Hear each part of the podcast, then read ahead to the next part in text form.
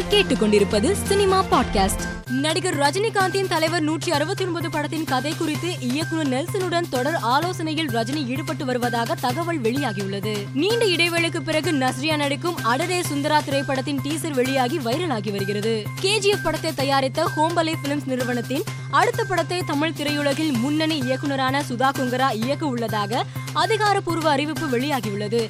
இப்படம் உண்மை கதையை மையமாக வைத்து உருவாக உள்ளதாக பட நிறுவனம் அறிவித்துள்ளது. பிரபல தென்னாப்பிரிக்கா கிரிக்கெட் வீரர் ஜாண்டி ரோட் சூர்யா தயாரித்துள்ள ஓமை டாக் படத்தை பார்க்க ஆவலுடன் காத்திருக்கிறேன் என்று சமூக வலைதளத்தில் பதிவிட்டுள்ளார். சீனு ராமசாமி விஜய் சேதுபதி கூட்டணியில் உருவாகியிருக்கும் மாமனிதன் படத்தின் ரிலீஸ் தேதி மீண்டும் தள்ளி போனது. இப்படம் வருகிற ஜூன் இருபத்தி நான்காம் தேதி திரையரங்குகளில் வெளியாகும் என படக்குழு அறிவித்துள்ளது. மேலும் செய்திகளுக்கு மாலைமலர் டாட் காமை பாருங்கள்.